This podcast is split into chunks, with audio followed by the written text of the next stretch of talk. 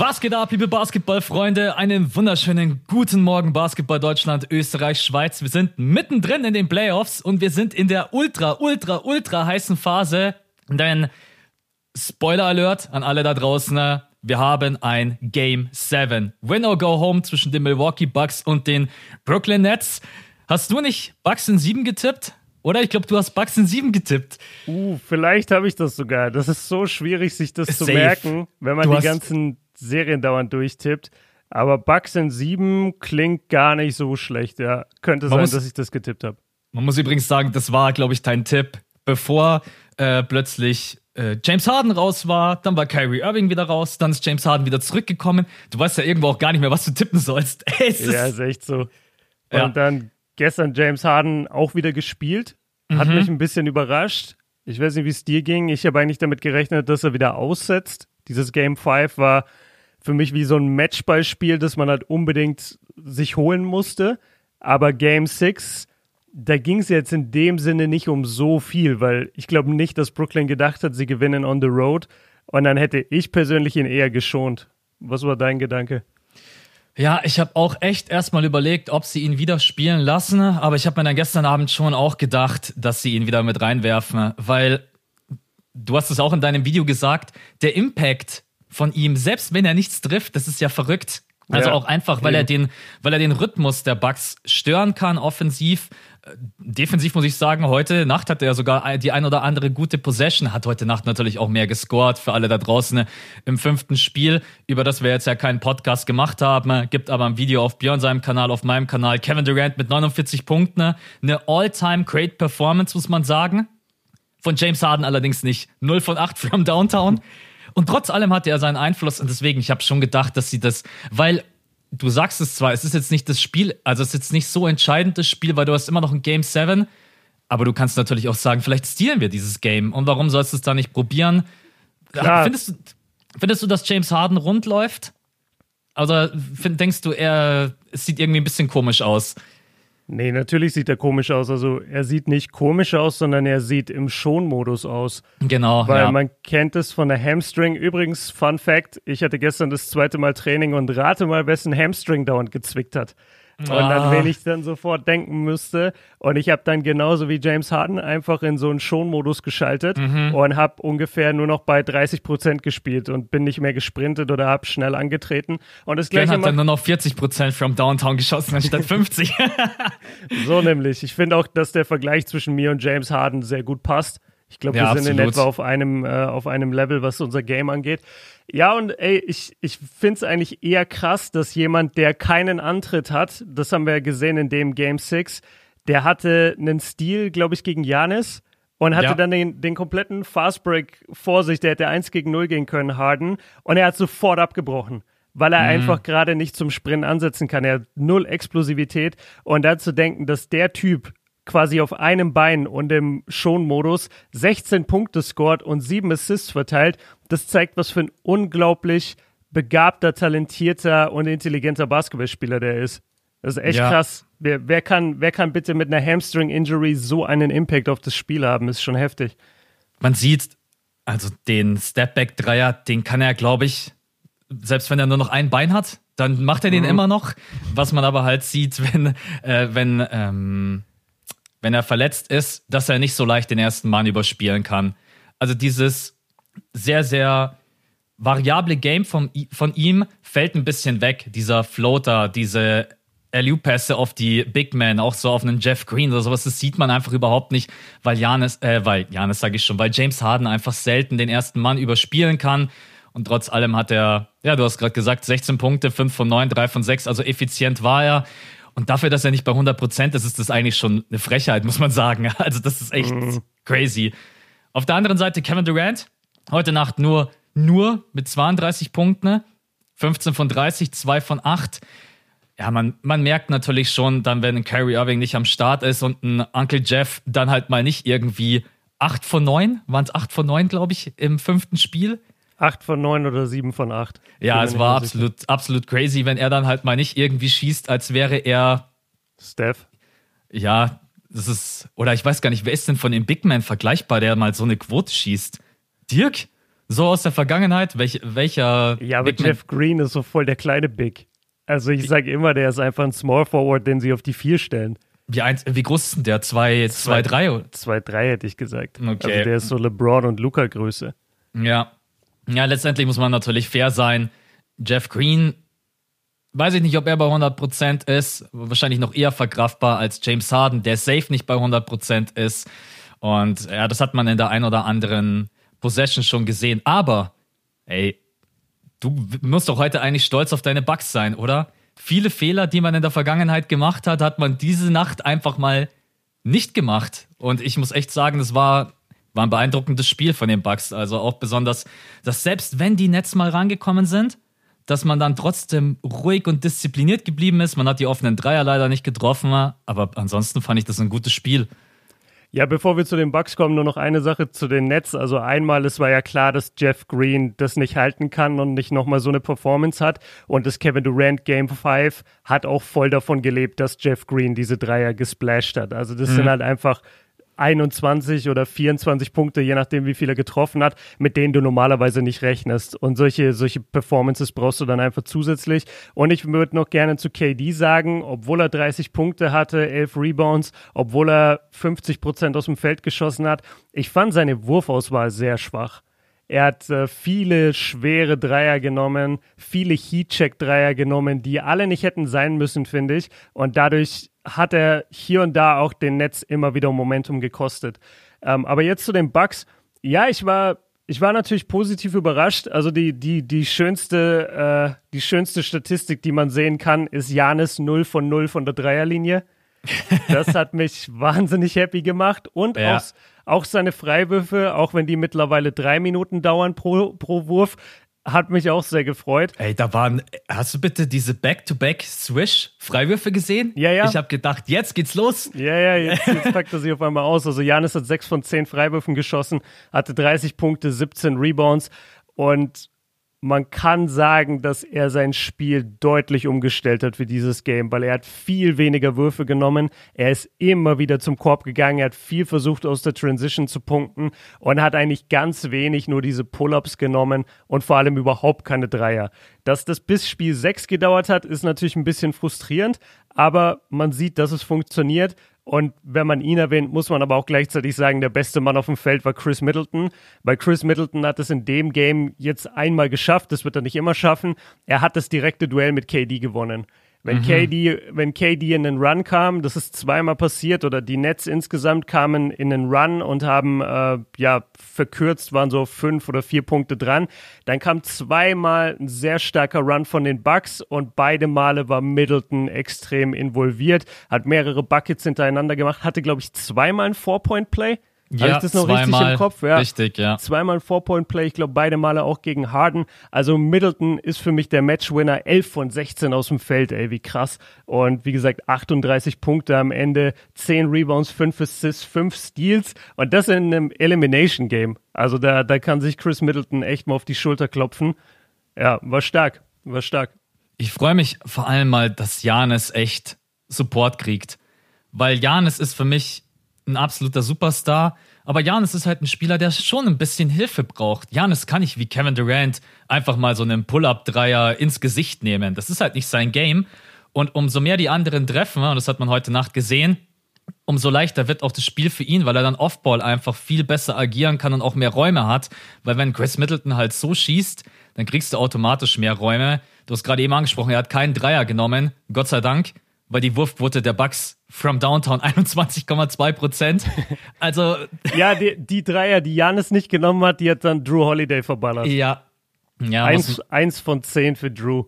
Und trotz allem, finde ich, hat Jrue ein gutes Spiel gemacht. Alle drei, die, man muss einfach sagen, das war eigentlich das größte Problem der Bucks, sonst wäre, glaube ich, das Spiel viel früher entschieden gewesen, wenn man die Dreier getroffen hätte. Also auch im ersten Viertel, beide sind da, die Bucks sind, glaube ich, null von vier reingestartet from Downtown, die Nets null von drei und die Bucks-Dreier, die waren stellenweise alle offen. Das war einfach, mm. das kriegen sie irgendwie nicht in den Griff. Und da muss man echt sagen, du hast es gerade angesprochen, Gott sei Dank Middleton, auch Ende des dritten Viertels, Middleton zweimal den Jumper genommen, dann noch äh, den Die Shotclock lief runter, da noch den Layup reingemacht, zweimal einen Four-Point-Play. Zweites Viertel war das, ne? Was? Ich glaube, es war... Das war doch am Ende der Halbzeit, oder? Oder, oder kurz vor der Halbzeit war das doch. War es zweites oder drittes? Oder hab's ich gerade falsch? Ich weiß es gerade nicht. Kann auch sein, dass es drittes Viertel war. Stimmt, weil sie greifen ja auf den linken Korb an. Ja, das und war drittes zu Beginn Viertel. Greifen sie immer auf rechts an. Ja, okay. Ja, genau. Es war drittes Viertel und ja, mir hat einfach die Offense der Bucks heute Nacht viel, viel besser gefallen. Giannis hat den Ball nicht so oft nach vorne gebracht. Das klingt vielleicht blöd, aber mir gefällt es einfach besser, wenn Giannis im Pick and Roll seine Punkte macht. Ähm, und das hat super funktioniert. Und vor allen Dingen, man ist diszipliniert und ruhig geblieben. Also selbst wenn die Nets da mal einen Run hingelegt haben, hat man einfach auch die Defense. Ich muss echt sagen, für mich war das heute Nacht stellenweise Championship-Defense. Du hast es angesprochen, dass Kevin Durant auch sicherlich den ein oder anderen Wurf genommen hat, den man nicht nehmen muss. Aber das war auch immer eine Hand dazwischen und letztendlich hat man die Nets auch dazu gezwungen, Scheißwürfe zu nehmen.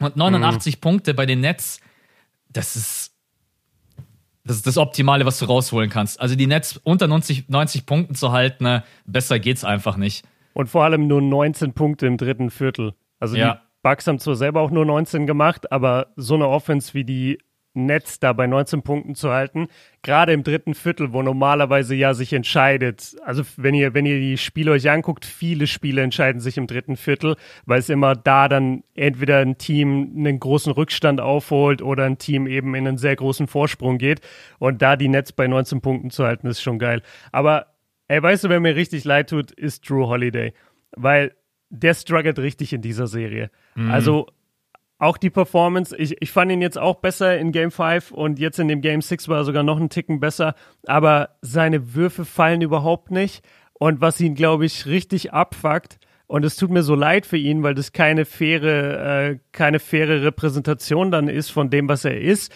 Er bekommt jeden Bucket von Kevin Durant reingedrückt. Also immer wenn Jrue gegen Kevin Durant verteidigt, scored Kevin Durant. Das ist so bitter. Die haben auch am Anfang des Spiels, haben sie so eine Grafik eingezeigt und ich glaube, Kevin Durants Feldwurfquote im direkten Duell mit Jrue war irgendwie bei siebzig Prozent. Ja, obwohl Jrue echt, obwohl Jrue echt gute Defense spielt, aber er ist einfach einen Ticken zu klein. Und ein Ticken ist Ke- gut. Ja, und, und Kevin Durant ist einfach, und das haben wir auch beide in unseren Videos gesagt, der unaufhaltsamste Scorer, den es in der N B A gibt und, und möglicherweise in N B A-History. Der Typ ist halt zwei Meter zehn und spielt wie ein Guard und sowas hat man noch nie gesehen und da kann dann ein normal großer Guard wie Jrue, so gut er auch ist in der Defense, einfach nichts ausrichten und das tut mir ein bisschen leid für ihn.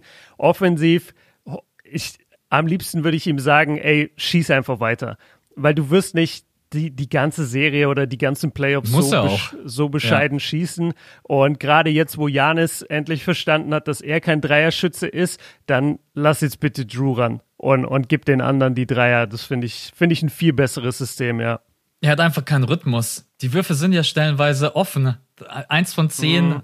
Aber ich meine, auf der es anderen Seite... immer unsicher, ne? Ja. Er bekommt den Ball und du denkst immer, ah, es trau- vertraue ich nicht. Ja, gefällt mir echt, also aus der Mitteldistanz, Die, die Würfe, die trifft er hochprozentiger from Downtown. Ja, also wie gesagt, ich würde auch zu ihm sagen, schieß einfach weiter. Vielleicht jetzt nicht unbedingt, wenn du merkst, du bist komplett kalt, dass du dann zehn Dreier nimmst. Äh, weil ja. Jrue, Jrue Holiday ist ja jetzt kein Spieler, wo ich sage, der kann bloß zehn Dreier werfen. Überhaupt nicht.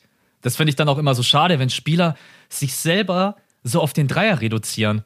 Joe mhm. Harris zum Beispiel ist ähnlich. Joe Harris hat jetzt heute Nacht bloß vier Dreier genommen, aber bei dem denke ich mir halt auch, ey, du kannst ja auch mehr als nur den Dreier treffen. Ja klar, natürlich brauchst du Support von den anderen Teammates und auch Playmaking von James Harden. Aber wenn dann jemand halt nur Dreier schießt, obwohl er eigentlich mehr kann, dann ist es einfach ärgerlich. Und ich fand trotz allem, das war ein gutes Spiel. Ja, generell, man muss sagen, die drei zusammen. Giannis dreißig Punkte, Middleton achtunddreißig und Jrue Holiday einundzwanzig. Das ist schon bärenstark. Ja, das ist eine Big-Three-Performance. Genau ja. Dafür hat man Big-Threes, weil man dann ausgeglichen scoren kann. Einer geht immer ab, die anderen beiden normales Level und dann hast du auch immer den Sieg, weil das kannst du dann nicht mehr aufhalten. Ganz kurz zu Joe Harris. Der schießt in dieser Serie bisher vierunddreißig Prozent aus dem Feld und dreiunddreißig Prozent von der Linie. Der ist, ja. der ist komplett raus. Also das tut richtig weh. Stell dir vor, weißt du, was richtig wehtut? Stell dir vor, der hat jetzt so ein krankes Game sieben und, und schießt irgendwie sechs von sieben oder sowas. Dann raste ich aus. Also ich hoffe es nicht. Also ich bin jetzt schon parteiisch in Game sieben und ich bin für die Bucks. Also, okay. Die, glaube ich, muss ich nicht fragen, oder? Nee, ich bin Bucks all the way. Ja. Und Bucks Ultra. Ja, ich bin... W- was denkst du? In Game sieben, da bin ich halt auch schon so ein bisschen... Ich weiß ja nicht, das sind auch so Spiele, in denen Kevin Durant halt manchmal echt...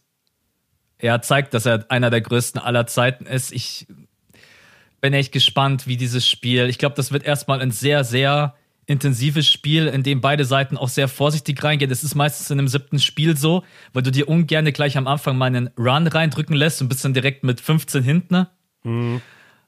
Und deswegen und die Frage an dich, was, was ist dein Tipp für das siebte Spiel? Hm. Ich würde... Nachdem ich das Game sechs jetzt gesehen habe, auf die Bucks gehen, aber das ist oft der Irrtum, weil dieses Game sechs zu Hause, das spielst du einfach automatisch besser. Was mir richtig Sorge bereitet, ist, wie die Bucks bisher in Brooklyn gespielt haben. Also mhm. Das erste Spiel war eine Niederlage, das zweite Spiel historische Niederlage, unendlich auf den Sack bekommen, dann Game fünf, diese krasse K D-Performance und bei ihnen lief gar nichts und jetzt müssen sie dahin in Game sieben. Das ist halt schlimm, weil bisher haben sie mit dieser, mit dieser Arena wahrscheinlich nur negative Assoziationen. Und deswegen mache ich mir ein bisschen Sorgen, weil die Bucks alle mental immer so ein bisschen anfällig sind, finde ich. Also gerade Giannis. Giannis kann schon echt auch mal eine ja, schlechte Performance haben, einfach weil es vom Kopf her nicht funktioniert. Und da mache ich mir tatsächlich ein bisschen Sorgen. Ich meine... Mein Fanherz schlägt für die Bucks, deswegen sage ich jetzt auch, die Bucks gewinnen's. Aber ich bin keine Sekunde überrascht, wenn Brooklyn es macht. Ja, meine größte Sorge ist Middleton. Ne? Das klingt nach so einem Spiel total bescheuert. Hm, verstehe ich aber. Aber kann er das in dem siebten Spiel auch nochmal so abrufen? Ne? Es wäre überragend für die Bucks. Auf der anderen Seite musst du damit rechnen, dass Kevin Durant halt wieder so einen Abend, erwi- Abend erwischt, vielleicht sogar mit besseren Quoten. Dann, du hast es gerade eben angesprochen, du hast immer die Gefahr, dass Joe Harris mal heiß läuft, dass Jeff Green mal heiß läuft. Bei James Harden wissen wir auch nicht letztendlich, ich, bei ihm kann es natürlich auch sein, dass er so langsam diesen Hamstring, diese Verletzung rausläuft. Also das ist ja auch was... Äh, ja. ja, das kann man gar nicht sagen. Ich, ich habe bei ein paar Aktionen, habe ich mir gestern gedacht, oh... Ich glaube, er geht zu weit. Genau, das wollte ich eh sagen. Ich hatte das Gefühl, dass Harden in dem Spiel sich schon mehr gepusht hat als in Game fünf, versucht hat, noch mehr auszuprobieren. Und ich habe Angst um ihn, dass er diesen einen Schritt zu weit geht. Mhm. Weil das, da kannst du so schnell reinrutschen, dass du sagst, ja komm, ich probiere es doch mit einem kleinen Antritt jetzt im Fast Break. Und zack, ist die Hammy wieder durch. Das ist echt bitter. Ja, und vor allem, da haben wir noch gar nicht drüber gesprochen, dass Steve Nash einfach mal sagt, ja Harden, du bist jetzt zwar verletzt gewesen in Game fünf, aber ich bräuchte dich jetzt mal bitte vierzig Minuten plus, wenn es geht. Ja, der, und, der lässt die einfach spielen, weil er selber Spieler ja. war. Ja. Weißt du, das macht total Sinn, weil er würde selbst auch auf dem Feld stehen wollen und das versteht ein Ex-Spieler. Und deswegen sagt er denen einfach, ey, du spielst praktisch so lange, wie du willst. Absolut. Ich denke, dass es im siebten Spiel auch ein bisschen auf die Rollenspieler ankommt. Und damit meine ich so Leute wie Joe Harris, Jeff Green. Auf der anderen Seite P J Tucker. Wäre natürlich auch geil, wenn er mal seine offenen Dreier aus der Corner reinmacht. Da war leider sogar der ein oder andere Airball mit dabei. Defensiv brauchen wir nicht darüber sprechen. Das ist zwar an der einen oder anderen Stelle auch ein bisschen eklig und vielleicht drüber. Ich habe das auch gesagt beim Game fünf. Ich mag es überhaupt nicht, wenn jemand in dein Gesicht rumgreift, fuchtelt oder in die Augen. Was mhm. bei so einem, das mag ich einfach nicht, weil das hat, deine Hand hat nichts im Gesicht vom anderen zu suchen.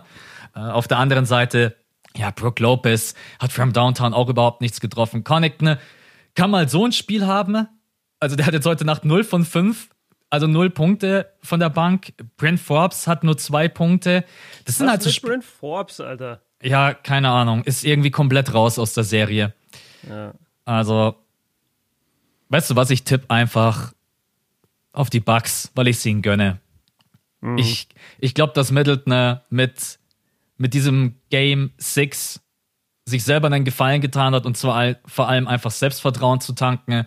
Holiday würde ich einfach sagen, Junge, schieß weiter. Giannis würde ich sagen, schieß nicht weiter. Mach genau, mach's genau so. Geh in die Zone. Das muss man sagen, haben sie in diesem Spiel endlich mal gemacht, den Größenvorteil ausgenutzt, haben in der Zone echt gut Buckets kreiert und dann, ich tippe auf die Bucks und mhm. ja. Eine Sache, die ich unbedingt sehen will in Game sieben, das haben sie jetzt weder in fünf noch in sechs gemacht, was mich wundert, weil von fünf auf sechs haben sie ja eigentlich eine Menge umgestellt, was wir uns alle so gedacht haben, die Leute von außen. Ich verstehe immer noch nicht, wieso James Harden nicht in jeder Possession gejagt wird. Weißt du, spiel den vom Feld. Also mhm. damit meine ich, wenn er, er steht meistens in der Corner irgendwie an P J Tucker oder so, weil P J Tucker bewegt sich eh nicht und steht da nur, um, eine, um Dreier zu werfen, und die Quote ist jetzt gerade auch nicht toll. Deswegen kann James Harden da eigentlich die meiste Zeit in der Defense chillen. Ich verstehe nicht, wieso du nicht die ganze Zeit mit P J Tucker dann Pick and Roll läufst, Harden auf den Ballführer switchen lässt, egal wer das ist, und dann volle Kanne attackieren. Jede Possession.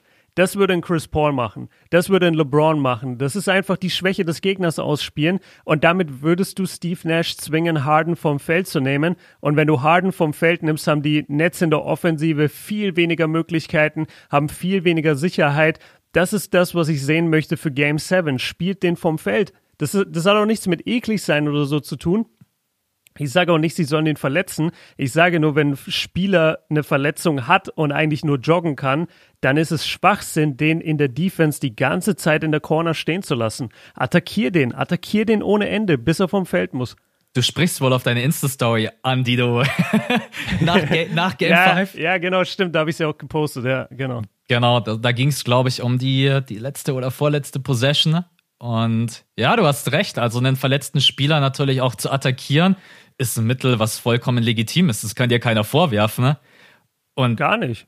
Harden ist jetzt in der Defense sowieso, in der One-on-One-Defense nicht gerade eben der Beste. Hat schnelle Hände, das muss man sagen. Also es kann yeah. schon mal passieren, dass ja, äh, ja, Giannis hat da, glaube ich, auch einmal den Ball rausgestealt. Mhm. Middleton hat dann den Ball einmal rausgestealt. Das ist auch einfach, weil James Harden halt selber so ein überragender Ballhändler ist. Und er weiß schon immer so ungefähr, ja, was, was versuchst du gerade eben? Zack, dann ist der Ball weg. Aber du hast recht, im Drive ihm zu attackieren, ist eigentlich wahrscheinlich mit das beste Mittel, was man gerade eben gegen die Nets machen kann. Ich bin gespannt. Ähm, ich denke mir das auch voll oft bei Kyrie auf dem Feld oder, oder bei Steph früher. Das, das haben die Rockets zum Beispiel, guck mal, das ist das beste Beispiel. Die Rockets früher, als sie Chris Paul hatten und Harden. Harden ist ja deutlich größer und bulliger als Stephen Curry. Die haben in jeder Possession, haben die in Pick and Roll so gespielt, dass Steph gezwungen war, gegen Harden zu spielen. Mhm. Und zwar nicht nur, weil Steph einfach von der Defense her das leichteste Matchup ist, sondern weil es auch einfach den besten Offensivmann bei den Warriors extrem schwächt, wenn er die ganze Zeit gegen so ein Monster wie Harden unter den Korb gedrückt wird. Das ist einfach unangenehm. Deswegen verteidigen Stars meistens nicht den anderen Star, weil es einfach super anstrengend ist. Und wenn der Typ auch noch körperlich äh, dir überlegen ist, dann ist es ja noch mal schwerer. Deswegen auch in Games, also oder sollte Kyrie wieder zurückkommen, ich würde Kyrie so oft versuchen zu switchen. Die, die, jeder Guard ist größer bei den, bei den äh, Bucks, also Jrue ist größer, Middleton ist größer, Giannis ist größer. Versuch die immer auf Kyrie zu switchen und lass den mal fünf Possession richtig schöne Schulter schmecken. Das hat, wie gesagt, nichts... ich will es nochmal...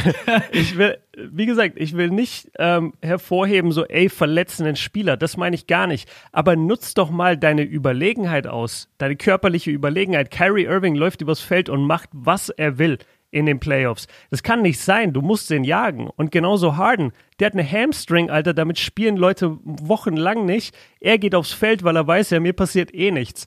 Und das, das darf nicht der Spirit sein, da müssen die Bucks härter agieren.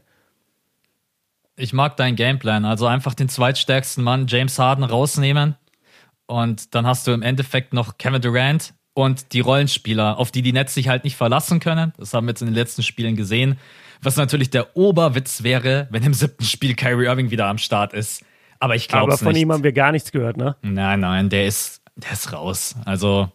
Aber was hat der denn? Also, weil, weißt du, es sind ja auch schon mehr Leute mal umgeknickt.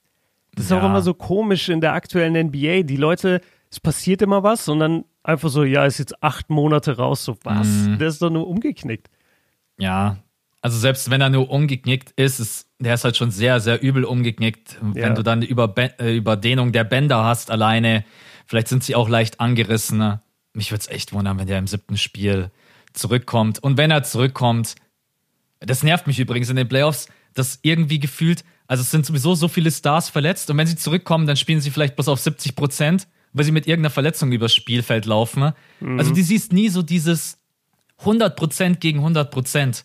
Ich weiß gar nicht, wo ich das letztens auch schon mal gesagt habe, aber wie würde ich mir einfach wünschen, dass wir in diesen Playoffs wirklich alle wären fit, bei hundert Prozent, keiner angeschlagen, und so auch bei den Nets letztendlich, wenn jetzt die Bucks gewinnen sollten, dann wirst du sicherlich irgendwo lesen, ja, die Nets waren ja ohne Kyrie Irving, dann ohne James Harden, nicht bei hundert Prozent. So, ja, es ist leider sehr, sehr schade, dass wir einfach so viele Verletzungen haben. Das Ganz kurz noch zum Thema ähm, James Harden vom Feld nehmen. Dadurch machst du es Kevin Durant sowas von schwer. Weil dieses Selbstvertrauen, das er hatte, dadurch, dass James Harden mit ihm auf dem Feld stand in Game fünf, das hat man ihm ja sichtlich angesehen. Also das war ja absolut offensichtlich, dass Kevin Durant immer wieder quasi sich schon gefreut hat, dass James Harden auch mal den Ball haben kann oder dass der einfach mit ihm auf dem Feld steht, weil es ist einfach sein Bruder. Und wenn Harden fehlt, dann bist du als Kevin Durant wirklich halt auf dem Feld mit Brown und mit Shamet und mit Jeff Green und wem auch immer sonst noch. Da hast du... Da kommst du, glaube ich, gar nicht in diesen Modus von so, ja, lass mal die Bucks jetzt in Game sieben weghauen, sondern du denkst dir so, was mache ich hier? Mit wem stehe ich hier auf dem Feld? Wenn da aber Harden mit dabei ist, ist ein ganz anderes Mindset. Und deswegen müssen die Bucks noch mehr versuchen, James Harden vom Feld zu spielen. Das kann nicht sein, dass der vierzig Minuten spielt. Das geht einfach nicht. Ich stelle mir gerade vor, wie Björn so mit allen zusammensitzt und sagt, Leute, also hier ist unser Gameplan, es ist bloß eine Seite und da ist einfach auf äh, Schriftgröße achtundvierzig drauf gedruckt, Harden vom Feld spielen. Ja, dann sagt und das er, hier, wär's. Dann sage ich, hier Leute, das ist der Plan, das merkt ihr euch jetzt und dann ich, let's go. Ich schwör's dir, guck dir diese alten Spiele von den Rockets gegen die Warriors an, das war deren ganzer Gameplan. Pack Curry in jedes Pick and Roll und lass ihn richtig schön arbeiten. Und dann ist er vorne müde. Das war immer der Gameplan. Ja. Ja, ich bin gespannt. Lassen wir uns überraschen. Das Spiel ist am Sonntag Sam- um... Z- ja, Sam- Samstag, Samstag auf Sonntag, genau, um zwei Uhr dreißig. Also, ich glaube, das kann jeder gucken, weil, also außer man muss am Wochenende arbeiten. Aber generell, ja, das ist also... Ich werde ich werd safe aufstehen. Ich gehe mal davon aus, das lässt du dir jetzt auch nicht entgehen. Nee. Äh, das Wobei, ich muss sagen, ich habe heute Nacht mir den Wecker gestellt auf zwei Uhr dreißig mhm. und bin dann heute Morgen einfach um sieben aufgewacht. Also ich, okay. ich habe ihn nicht mal gehört, mein Wecker. Ja. ja, ja, ich muss auch sagen, aber bei mir ist es momentan einfach dieser Ver... F- Heuschnupfen macht mich echt fertig. Ah, also noch. Ich hoffe, dass das jetzt endlich mal vorbei ist. Grüße gehen raus an alle, die das fühlen. Es ist dieses Jahr echt, muss man sagen, sehr, sehr schlimm. Okay, Nets gegen Bucks abgehakt. Ich habe trotz allem ein Thema und wenn es bloß ganz kurz fünf Minuten sind, weil wir ja gerade eben auch über die Verletzung gequatscht haben und ich habe mir deinen, ich bin gestern nicht dazugekommen, Shots Fired mit Siebes nicht angeguckt. Ich weiß aber, dass es Thema war. Mhm. Die Aussage von LeBron James. Ich weiß nicht mal, welche Seite du vertreten hast, wenn ich ehrlich bin. Ob du dagegen oder dafür warst, also warst du für L B J oder, dagegen, oder gegen ihn? Genau, also LeBron hat Kritik geäußert an der N B A und meinte, er hat es doch allen gesagt und genau. Die Liga hat nicht genug darauf geachtet, äh, dass die Spieler gesund sind und genug, äh, wie sagt man, Rest, Rest bekommen. bekommen. Erholung. Vor Erhol- allen Dingen, er hat, er hat glaube ich, auch wirklich darauf angespielt, richtige Erholung. Nicht mal so zwei Wochen und dann ja let's, wieder let's go. Genau. Und ja, die Tweets sind natürlich viral gegangen, wie das so ist, wenn LeBron was sagt. Und ich habe die Gegenseite vertreten. Ich habe gesagt, er hat nicht recht. Und ich habe die N B A vertreten. Okay. Und das ist auch, kann ich spoilern, das ist auch meine echte Meinung zu großen Teilen. Mhm. Ja. Okay. Soll ich es einfach kurz ausführen? Ja, gerne. Und ich argument- okay. argumentiere dann dafür oder dagegen.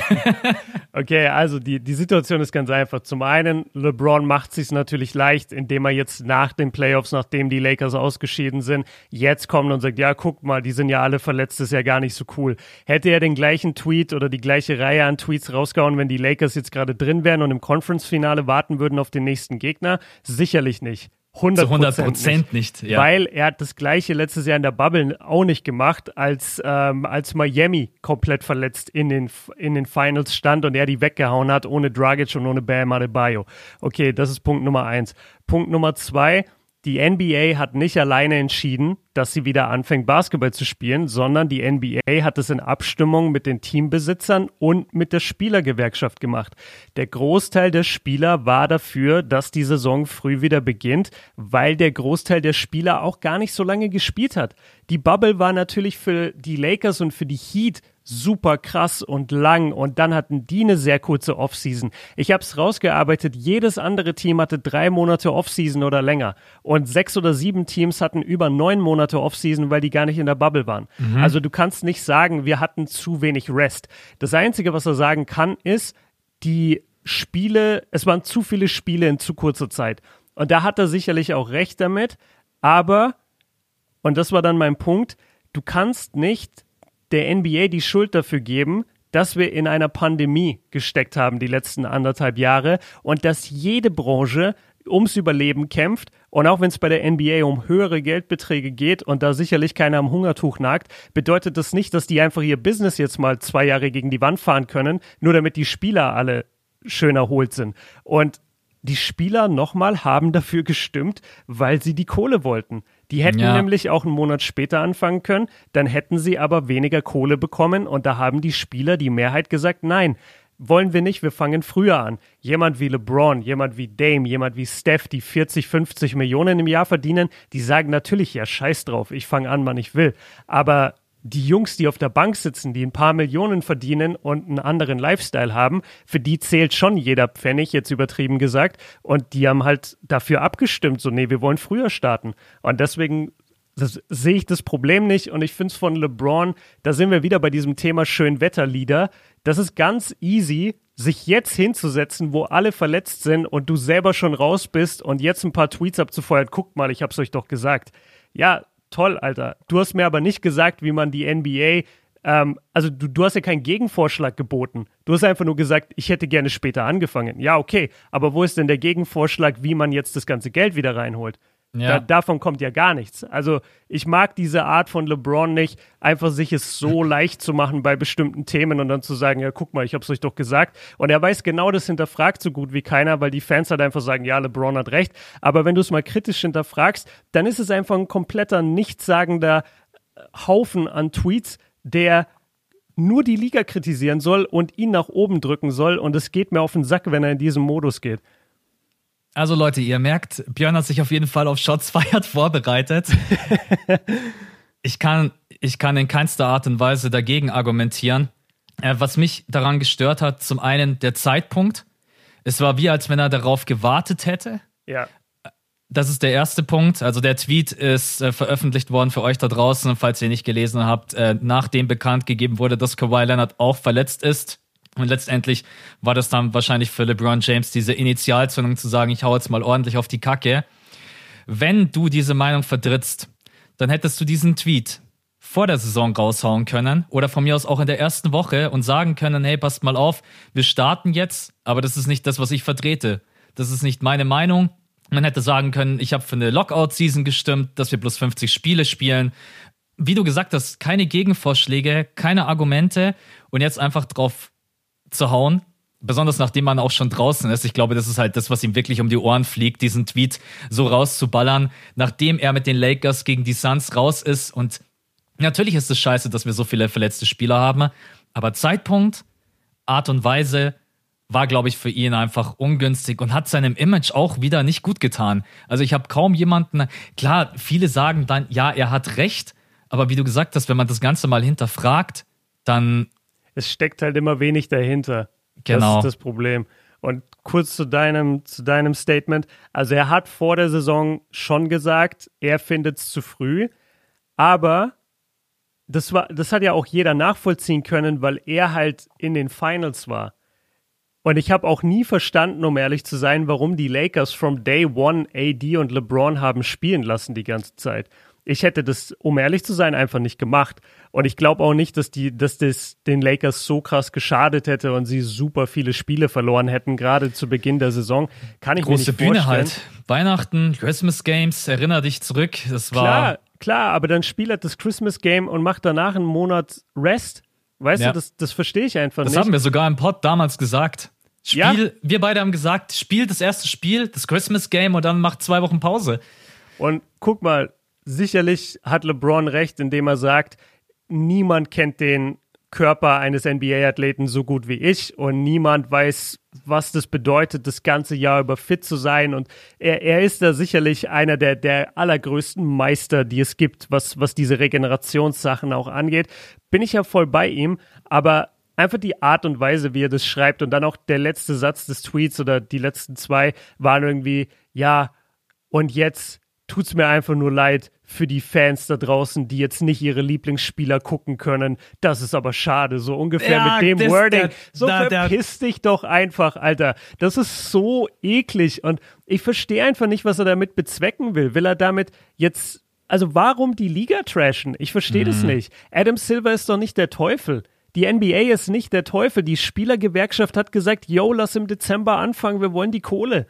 Ja. Und, und das hat mir zum Beispiel gefehlt. Wenn du das ganze Projekt schon kritisierst und wenn du schon sagst, ey, wir fangen zu früh an, ja, Digga, dann schreib halt auch bitte mit rein, ach ja, die, die Spielergewerkschaft nehme ich hier genauso in die Kritik, weil die haben auch dafür gestimmt. Aber das steht natürlich nicht drin, weil das nicht cool ankommen würde. Es würde weder bei den Fans cool ankommen, noch bei seinen Teammates und bei seinen Kollegen in der Liga. Deswegen stützt er sich quasi nur auf das Konstrukt, auf die N B A, auf die, auf diese unsicht, äh, nicht unsichtbare, sondern diese gesichtslose Fassade quasi. Und mhm. man kennt halt nur Adam Silver. Und dann sagt man die böse N B A. Du ja, sprichst halt niemanden direkt an. Du laberst exakt, quasi ins Leere so ein bisschen. Exakt. Also schreib doch bitte, ey, böse Spielergewerkschaft. Da wäre ich voll okay damit, wenn er das auch gemacht hätte, aber macht er natürlich nicht. Also LeBron ist sicherlich ein sehr großes Vorbild für viele Leute da draußen, einschließlich uns, und es gibt vieles, was man sich von ihm abgucken kann und wo man auf ihn hören kann, aber oft hat er einfach nicht die besten Statements, äh, wenn es irgendwie um Themen geht, wo ich das Gefühl habe, entweder das übersteigt so ein bisschen das, was, wo er sich auskennt, oder wo du einfach merkst, er will jetzt einfach nur jemanden beschuldigen. Ja. Das ist doch, das ist doch wack, Alter. Ich beschuldige doch jetzt auch nicht einfach irgendeine Firma für irgendwas. Das ist doch beschissen. Welcher Punkt mir noch einfällt, und das habe ich gestern dann auch mal ein bisschen nachgeschaut, so die ganzen Spieler, die sich jetzt verletzt haben. Weißt du, wie lange die alle Pause hatten, stellenweise? Digga, habe ich alles in Schutzfreiheit gemacht, mhm. ja. Stellenweise monatelang, als es jetzt nicht so, dass die Spieler, die jetzt gerade eben alle verletzt sind, mal irgendwie bloß zwei Monate Pause hatten, ne? Die, die Clippers mit Kawhi Leonard sind gegen die Nuggets rausgegangen. Äh, Kyrie Irving und äh, Kevin Durant waren ja sowieso verletzt. Also die haben ja, so, weiß ich nicht, wie viele Monate aussetzen müssen und so weiter und so fort. Schaut euch diese Liste einfach mal selber an. Ja, ich... Es geht ein bisschen auch um die, um die Tightness von dem, von dem Schedule. Also es geht darum, wie viele Spiele in eine Woche gequetscht wurden. Und es waren halt deutlich mehr Back-to-Backs als normalerweise. Das wird zu Recht auch kritisiert. Aber auch hier muss ich sagen, ich kenne die N B A und ich gucke genug N B A-Spiele. Es ist nicht so, als würde Load-Management nicht existieren. Es ist nicht so, als hätte Kawhi Leonard jeden Back-to-Back gespielt. Oder die anderen Jungs. Happy G und Kawhi um haben sich fast in jedem Back-to-Back abgewechselt. Also... Eben, also ja. das, ja, ich, ich bin ja, und am Ende des Tages muss man ja auch einfach sagen, ich verstehe es ja auf eine gewisse Art und Weise, aber zum einen, ah, die Liga so aus dem Nichts zu kritisieren, cool über Twitter und ja, guck mal, wie, wie krass ich bin so, das geht mir voll auf den Sack und, ja, nee, komm, lass. Ja, ich, ich würde sagen, ich fühl's nicht. Ich würde sagen, wir machen einen Haken drunter. Ich habe ja gesagt, ich will bloß fünf bis zehn Minuten drüber quatschen, ja. weil es gibt noch viel schönere Themen, über die ich ja zu gerne reden würde. Zum Beispiel äh, Sixers gegen Hawks. Ich wollte richtig viel Zeit jetzt nämlich von der Uhr nehmen, damit wir nicht zu lange über Sixers Hawks reden müssen. Aber du siehst ja, dass meine Laune gar nicht so schlecht ist, denn letzten Endes... Du hast schon aufgegeben. Du, du denkst, die Sixers gewinnen Game sechs, äh, die, die Hawks gewinnen Game sechs und dann ist vorbei. Ich habe gestern unter dein Uncut-Video noch geschrieben, lass abbrechen. Habe ich also, gesehen, ja. Ja, genau. Denn, ja, also letztendlich, was kann jetzt schon großartig passieren noch in der Serie? Entweder die Sixers zeigen, dass sie Charakter haben, dass sie das wesentlich bessere Team sind und hauen sich jetzt voll rein und gewinnen dieses sechste und siebte Spiel. Oder man fliegt raus im sechsten Spiel. Und dann mhm. hat man das auch vollkommen verdient. Ich würde nicht sagen, dass dann das bessere Team gewonnen hat, sondern ich würde einfach sagen, dass das bessere Team zu, zum richtigen Zeitpunkt nicht ab, also es nicht abrufen konnte, was man eigentlich drauf hat, dass man vom Mindset her einfach sehr, sehr viel Nachholbedarf hat. Denn so ein Spiel darf man nicht aus der Hand geben. sechsundzwanzig Punkte verschenken, das ist für mich der absolut größte Witz. Also ich kann es immer noch nicht begreifen. Und ich habe auch, ich hab auch in meinem Video selber gesagt, die Hawks-Spieler haben sich selber angeguckt. Im fünften, im, Im fünften im, Viertel? Im, nee, im vierten und im fünften Spiel. Weil das vierte war ja genau das gleiche. achtzehn Punkte hat man hergegeben, jetzt im mhm. fünften sechsundzwanzig. Die haben sich selber angeschaut, so wirklich, was ist gerade passiert? Haben wir ja. wirklich gewonnen? Und das alleine, schaut in die Gesichter, schaut, in die Gesi- schaut ins Gesicht von Trae Young. Das ist, ja, keine Ahnung, also als Sixers-Fan, ich will jetzt auch nicht mein ganzes Video von gestern nochmal wiederholen, ist einfach schockierend. Es darf einfach nicht passieren. Und ja, jetzt steht man mit dem Rücken zur Wand. Was sagst du denn zum Thema Ben Simmons? Ich habe gestern nämlich einen sehr geilen Vergleich gehört oder vorgestern und da musste ich wirklich lachen. Stell dir vor, Ben Simmons wäre ein Podcaster und er wäre richtig gut im Podcasting, aber die letzten zwanzig Minuten würde er sich aus Versehen immer muten. Oh Gott. Oder, oder er wäre voll der gute Podcaster, aber er wüsste einfach nicht, wie man Zoom startet. Weißt du, er käme einfach nicht in den Podcast rein. Also da, dem Typen fehlt sowas Grundlegendes im Spiel Basketball, dass man sich fragt, kann der so weitermachen in seiner Karriere? Also, weil das ist ja, das ist ja Giannis auf Steroiden quasi. Weißt mhm. du, man sagt schon über Giannis, der bringt dir in den Playoffs nichts. Alter, Ben Simmons ist in der Regular Season, hast du das Gefühl, wow, so ein Spieler habe ich noch nie gesehen. Und dann kommen die Playoffs und das Spiel wird langsam oder sie machen Hacker-Ban oder es geht halt in die Halb- Halbfeld-Offense. Der Typ ist unbrauchbar. Du, du kannst den nicht spielen. Du musst den vom Feld nehmen. So schlecht Danke. Ist der. Ich habe es auch gesagt. Ich hätte im vierten Viertel... Ich hätte Shake Milton spielen lassen. Es wäre mir völlig egal gewesen. Ich hätte Ben runtergenommen, weil wenn der Gegner anfangen kann, Hacker Ben oder Hacker Simmons oder wie auch immer ihr es nennen wollt, zu spielen, weil er einfach an der Freiwurflinie steht und ein Fan in der Crowd, also ich meine, das ist natürlich auch viral gegangen und es war einfach nur überragend, weil der Fan einfach so auch eine geile Mimik und Gestik hatte und ihm gesagt hat, Junge, so geht's. Ja, ja, was ist los? Ja, was ist genau. los mit dir? Den habe ich auch gesehen. Ja, äh, Sollen wir ganz kurz erklären, Hacker Ben, äh, Leute, das bedeutet, wenn man Ben, also dass man Ben Simmons absichtlich foult, damit die Sixers quasi keinen Angriff haben, sondern Ben Simmons muss an die Freiwurflinie gehen und da halt die Punkte holen. Machst du bei einem guten Freiwerfer natürlich nie, weil das geschenkte Punkte sind. Machst du bei jemand, der so unterirdisch wirft wie Giannis oder äh, Ben Simmons eben, dann machst du das gerne, weil du weißt, okay, das wird maximal ein Punkt. Meistens wird es null Punkte und dann hast du den Ball wieder. Das ist Hacker Ben. Danke für die Erklärung. Ich vergesse es auch immer, der eine oder andere weiß es vielleicht auch wirklich nicht. Was halt auch ein Problem ist, Ben Simmons bringt dann den Ball nicht mehr nach vorne. Die Sixers sagen dann, okay, das muss dann stellenweise sogar Embiid oder Tobias Harris machen. Und Ben Simmons Offball, sei, also jetzt mal ohne Scheiß, äh, da stelle ich lieber dich aufs Feld. Ohne Witz. Und das ist nicht despektierlich gemeint, da stelle ich lieber dich aufs Feld. Du bist effektiver, effizienter als Ben Simmons Offball. Und das ist einfach, das ist richtig, richtig schlimm. Und in der Situation hätte Doc Rivers, ein bisschen kritisiert habe ich ihn ja, hätte einfach schalten müssen und sagen, fuck, so läuft es nicht. Man hätte Joel Embiid früher reinholen müssen. Habe ich gesagt, weil der Rückstand dann bei vierzehn Punkten, das war mir schon zu spät. Man hätte Zybul früher reinholen müssen, nachdem Trae Young dann angefangen hat und Lou Williams uns im Pick-and-Roll einfach an die Wand zu spielen. Mhm. Und letztendlich, man hätte Ben Simmons, wie du es gesagt hast, tatsächlich runternehmen müssen und zu sagen, hey, das, das läuft nicht. Wir brauchen jemanden, der werfen kann. Und Ben Simmons war dann auch völlig abgemeldet und von der Rolle. Ja, das muss ja auch mental eine Wahnsinnsbelastung für ihn sein, gerade zu Hause. Also was hat er mhm. geworfen? vier von vierzehn, ne? vier von vierzehn, ja, ja von der Freiwurflinie. Und, und da haben wir schon mal drüber geredet, dass Freiwürfe gerade... gerade wichtige Freiwürfe, die sind zu Hause noch viel schwerer, weil die Erwartungshaltung so viel größer ist. Zu, ähm, auswärts, da buhen die Leute und du kannst die praktisch verstummen lassen. In der Heimarena, alle sind leise und wollen explodieren und du kannst es ihnen aber nicht liefern und es wird statt so, wow, wird es so, Komm, oh, oh. oh. ja. ja. Und ich finde, das habe ich auch in meinem Video gesagt, ich finde, die Sixers-Fans hätten ruhig lauter buhen können.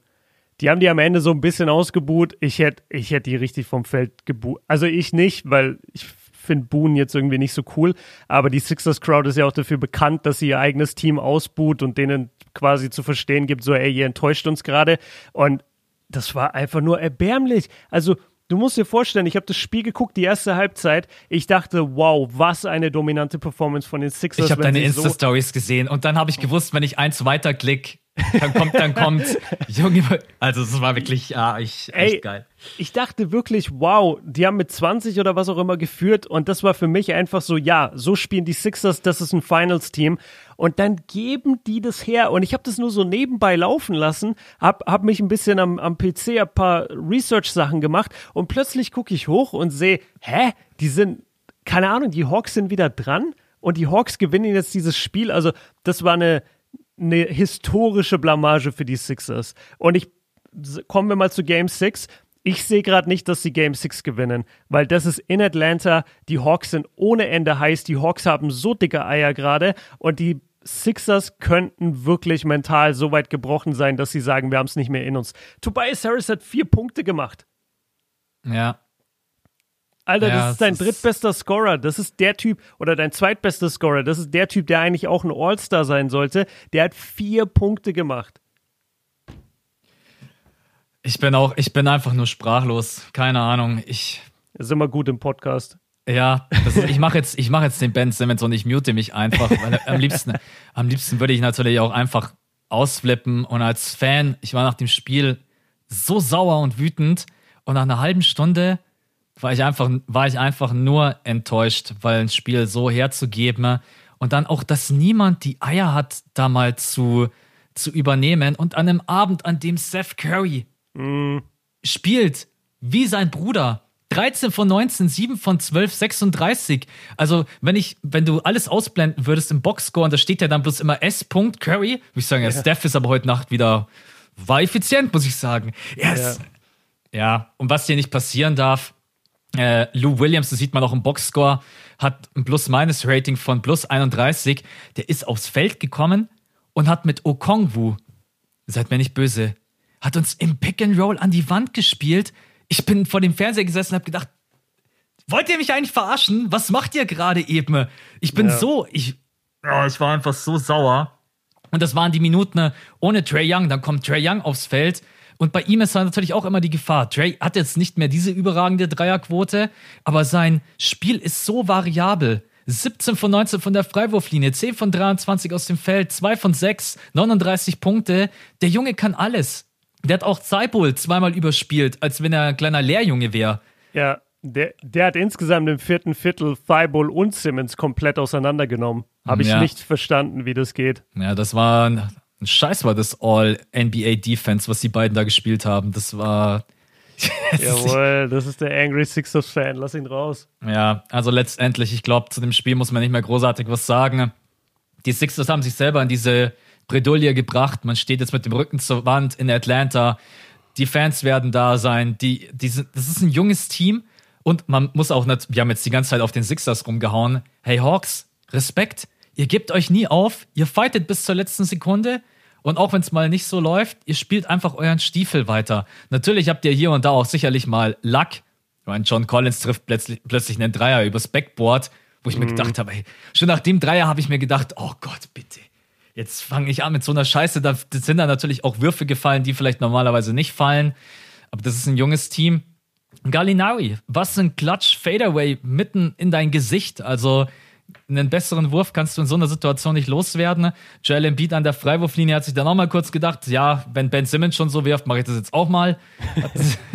Ja, das war bitter für Joel, aber davor hat er, glaube ich, zwanzig in Folge getroffen. Ja, deswegen ja, alles gut, ich, so ich habe auch diese beiden Freiwürfe hätten es, glaube ich, weiß ich nicht. Ich glaube, die hätten das Spiel trotzdem verloren. Selbst wenn er die beiden reingemacht hätte. Ja. Ich denke auch.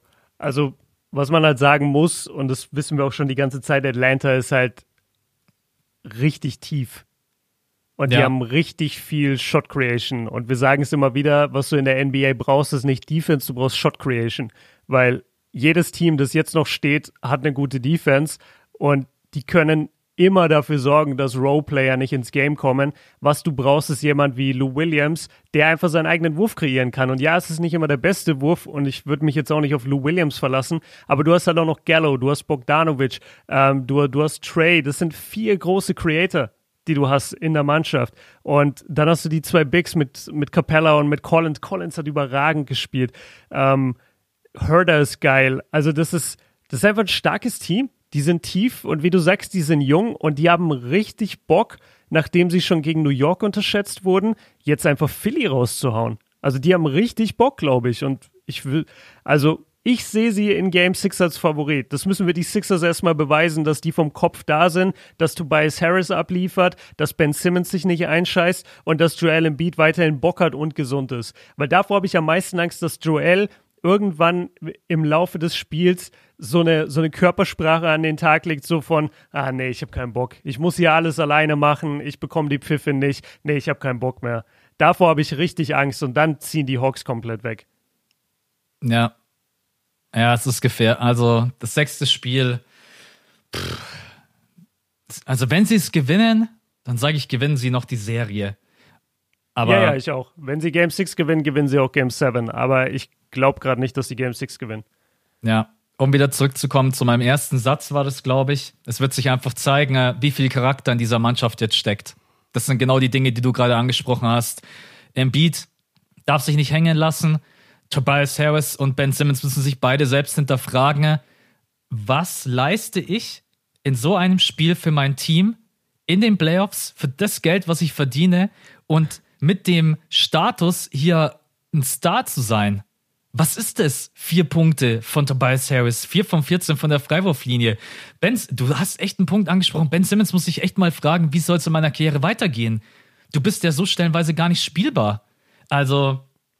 Ja, ich erinnere mich gut an unseren Patreon-Pod, wo wir über die Talente, die größten Talente unter fünfundzwanzig oder vierundzwanzig gesprochen haben. Und wir haben Ben Simmons relativ weit unten gerankt, weil wir auch gesagt haben, der hat kein Potenzial mehr, um sich weiterzuentwickeln. Der ist so fertig, wie er jetzt ist. Der wird nie einen mhm. Wurf haben, der wird nie einen Dreier haben. Jetzt kommt noch hinzu, dass er von der Freiwurflinie auch vom Selbstbewusstsein her, glaube ich, am Arsch ist. Man sieht es ihm auch selber an. Der hat gar kein Selbstbewusstsein mehr in seinen ganzen ja. Aktionen. Und dann defensiv, also bisher war das jetzt nicht All-N B A-Defense. Also Ben Simmons, da habe ich dich schon besser verteidigen sehen, ja. Ah, jetzt muss ich ihn in den Schutz nehmen. Jetzt, jetzt hast du die Sixers-Hassbrille auf. Ich finde, ich finde, er war sehr gut bisher in der Defense in der Serie und nur in Game sechs hatte er, hatte er dann so ein paar Aussetzer. Ich finde, aber davor, er hat die Aussetzer hat immer, wenn es nicht sein darf. Weißt ja. du, das, das Ding ist halt, du kannst dir Du kannst dir ja mal erlauben, in einem Viertel neunzehn Punkte, dass du selber bloß neunzehn Punkte machst. Aber du kannst dir doch bitte nicht in einem vierten Viertel von den Atlanta Hawks vierzig Punkte reindrücken lassen.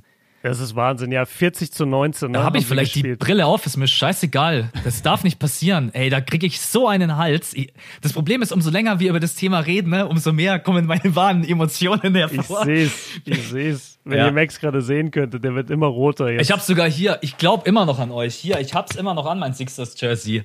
Ja. Also jetzt zeigt endlich mal, was ihr spielen könnt. Ihr seid eigentlich, ihr seid das Team, was komplett fit ist.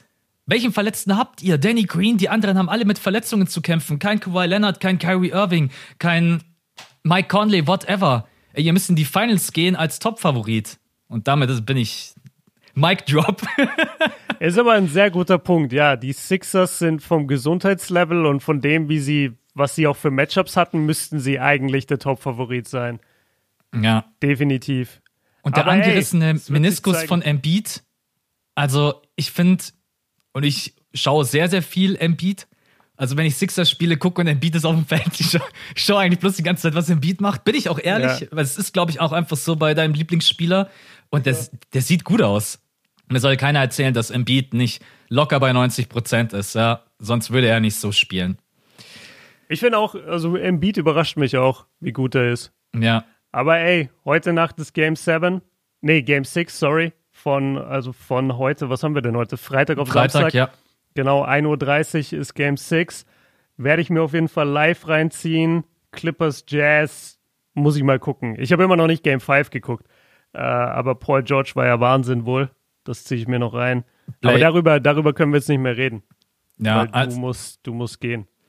Ja, wir können schon noch kurz drüber reden. Zehn Minuten haben wir noch. Denn ich habe es eh nicht gesehen. Also, ich, ich muss es noch nachgucken. Ich habe auch noch keinen Spielbericht dazu. Ich werde ihn ab jetzt wieder Paul George nennen. Jawohl. Dieses, es ist einfach, er zeigt Dankeschön. Und es freut mich für ihn, weil,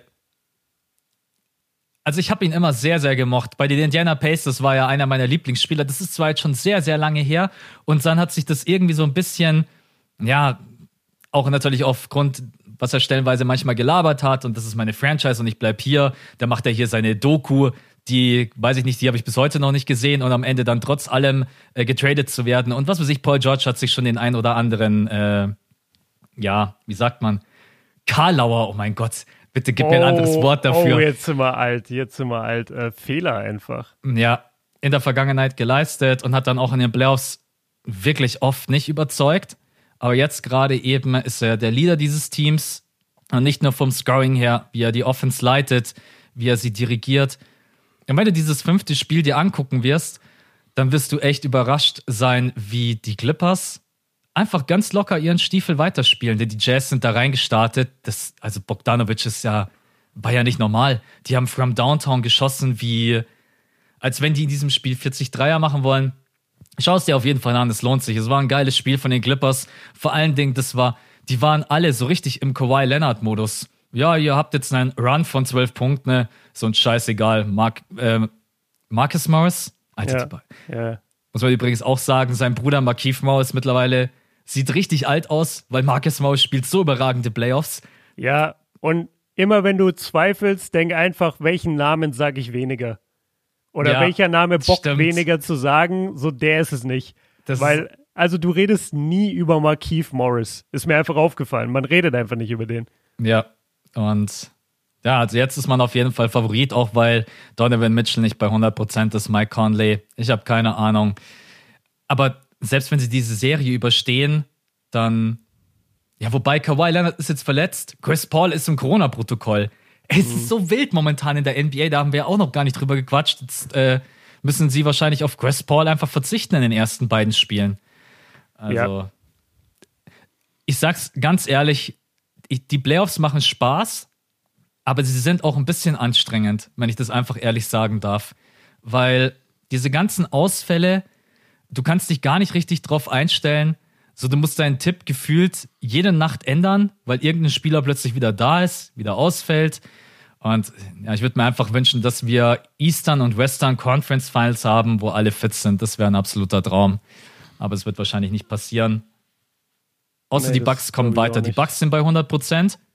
Außer DiVincenzo jetzt. Ja, es ist einfach niemand bei... Ist einfach niemand bei hundert Prozent, egal welche Franchise du nimmst, ist irgendwo ein Spieler immer verletzt. Aber ja, DiVincenzo ja, und Danny Green könnte ich jetzt noch verkraften. Ne? Eigentlich die Suns halt. Wenn die Suns Chris Paul wieder haben, dann sind die Suns gesund. Ja. Die stehen komplett fit da. Ja. Okay, letzte Frage. Einfach nur so aus dem Gefühl heraus, wer ist aktuell dein Favorit auf den Titel? Äh, ich schüttel gerade vehement den Kopf. Ich habe keine Ahnung. Nicht, nicht mal die leiseste Ahnung. Also, wobei doch, der Favorit für mich ist Phoenix. Ja. Aus, de, aus dem genannten Grund. Zum einen, glaube ich, ist es das Jahr von Chris Paul. Ich glaube wirklich, das wird's. Und die sind gesund. Die haben bisher super stark gespielt. Man muss sagen, zwei Teams, die Verletzungen hatten. Mhm. Und ich bin nicht ganz schlüssig, was ich daraus machen soll in meinem Kopf. Aber Phoenix sah schon bockstark aus. Die sind tief, die haben Defense, die sind flexibel, die haben einen starken Big, die haben einen guten Star in Devin Booker, die haben den Point Guard in Chris Paul. Also müsste schon viel schief gehen, finde ich, dass die in den Finals verlieren. Dann hast du noch Mikal Bridges, du hast noch P J Tucker. Hey, äh, nee. P J Tucker sage ich schon, Jay Crowder. Jay Crowder, ja. Ja, also es ist, nee, ich bin bei dir, bei mir auch. Wenn Chris Paul spielt, dann sind es die Phoenix Suns. Aber Leute, ich bin mir fast sicher, am Dienstag haben wir schon wieder einen anderen Favoriten, weil diese Playoffs sind einfach so verrückt und crazy. Das locker, ist locker DeAndre Ayton mit dem A C L. Ja. Wetten wir hundert Prozent. Nein, oder? Bitte. Ich hoffe jetzt wirklich, dass alle Nein, fit bleiben. Nein, natürlich, ich will nichts jinxen, aber das wäre jetzt so eine typische Meldung aus den diesjährigen Playoffs. So, ja, DeAndre Ayton, nee, weißt du, was ich mir gedacht habe? Stell dir vor, John Wall wäre in den Playoffs. Oh weißt Gott. du, weil John Wall, der verletzt sich ja immer schon bei zu Hause die Treppe runterlaufen. Ja. Und da habe ich mir gedacht, ey, was, was wäre das für ein wilder Ritt jetzt auch noch, wenn wir John Wall dabei hätten. Ich freue mich auf jeden Fall auf Sonntag. Wir beide werden natürlich das siebte Spiel live gucken. Das Ganze diskutieren Stimmt. wir dann. Wir haben ja dann die Webshow. Genau, wir ja. diskutieren das dann in unserer Webshow äh, am Sonntag. Wenn ihr Bock habt, könnt ihr uns unterstützen in patreon.com slash das fünfte Viertel. Für einen kleinen Betrag unterstützt ihr einfach unsere Arbeit, unseren Podcast für die Zukunft. Ähm, ich habe sogar eine ganz kleine Bitte an euch. Wir sind euch unendlich dankbar. Aber wenn ihr irgendjemanden kennt, der, wo ihr sagt, hey, hör da mal rein in den Podcast, dann auch gerne, gerne mal Mund-zu-Mund-Propaganda. Einfach uns mal gerne weiterempfehlen. Wir wollen uns jetzt nicht auf diesen Zahlen ausruhen, die wir haben, sondern wir wollen weiterhin Gas geben. Und deswegen, falls ihr jemanden kennen solltet, dann gerne, hey, hör da mal rein. Einfach auch mal, wenn ihr in der Bahn fahrt, irgendeinem Fremden so die AirPods ins Ohr drücken und sagen, hey, bist du Basketball-Fan? So wie, wie so, stell mir das gerade vor, wie so eine, so eine Werbung von uns beiden. Ne? Wir sitzen einfach in der Bahn, dann siehst du das Handy, das Logo vom fünften Viertel, dann nimmt er einfach seine AirPods raus und zum Nachbarn, hey, kennst du eigentlich das fünfte Viertel? Und drückt ihm einfach die AirPods ja, rein. Ja. ja. Es ist sowieso, ich finde es immer witzig, wenn ich, wenn ich durch die Stadt laufe oder so, ich denke ich denk ja nie, ich werde erkannt, weil ich einfach nicht bekannt bin. Aber immer, wenn mir jemand entgegenkommt, so fünfzehn, sechzehn und eins Komma fünfundachtzig oder eins Komma neunzig plus, denke ich immer so, ah ja, das ist safe einer von uns. Ja, ja. Da kann ich sogar eine ganz kleine Geschichte erzählen, äh, die dau- dauert auch nur dreißig Sekunden. Ich war letztens im Fitnessstudio und ich werde auch nie erkannt. Und ich bin auch happy darüber, so, weil was, mit fünfunddreißigtausend Abos bist du halt nicht irgendwie bekannt. Aber es kam einer zu mir her und hat gesagt, hey, du bist doch dieser, vor allen Dingen er hat gesagt, du bist doch dieser Max. Ah. Ich so, dann habe ich gesagt, ja, ich bin der Max. Du bist doch der, der Basketball und mit dem fünften Viertel. Da dachte ich so, ja, das bin ich. Und dann hat, dann hat er sowas Nettes gesagt und hat einfach nur gesagt, ich find's so cool, was ihr beide macht. Und ich schaue alle eure Videos. Er hat auch wirklich von uns beiden gesprochen. Ne? Und mhm. er hat gesagt, ich höre immer das fünfte Viertel. Und was ihr für Basketball Deutschland macht, und er hat's wirklich so gesagt. Und danach habe ich einfach nur gesagt, yo, hey, danke, das ist mega, mega nett von dir. Und jetzt und, geh weg, hier ist V I P-Area.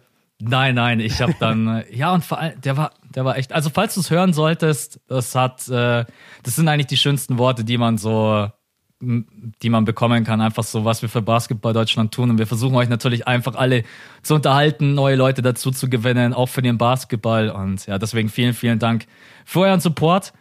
Am Sonntag gibt es die Webshow. Am Dienstag geht's dann schon.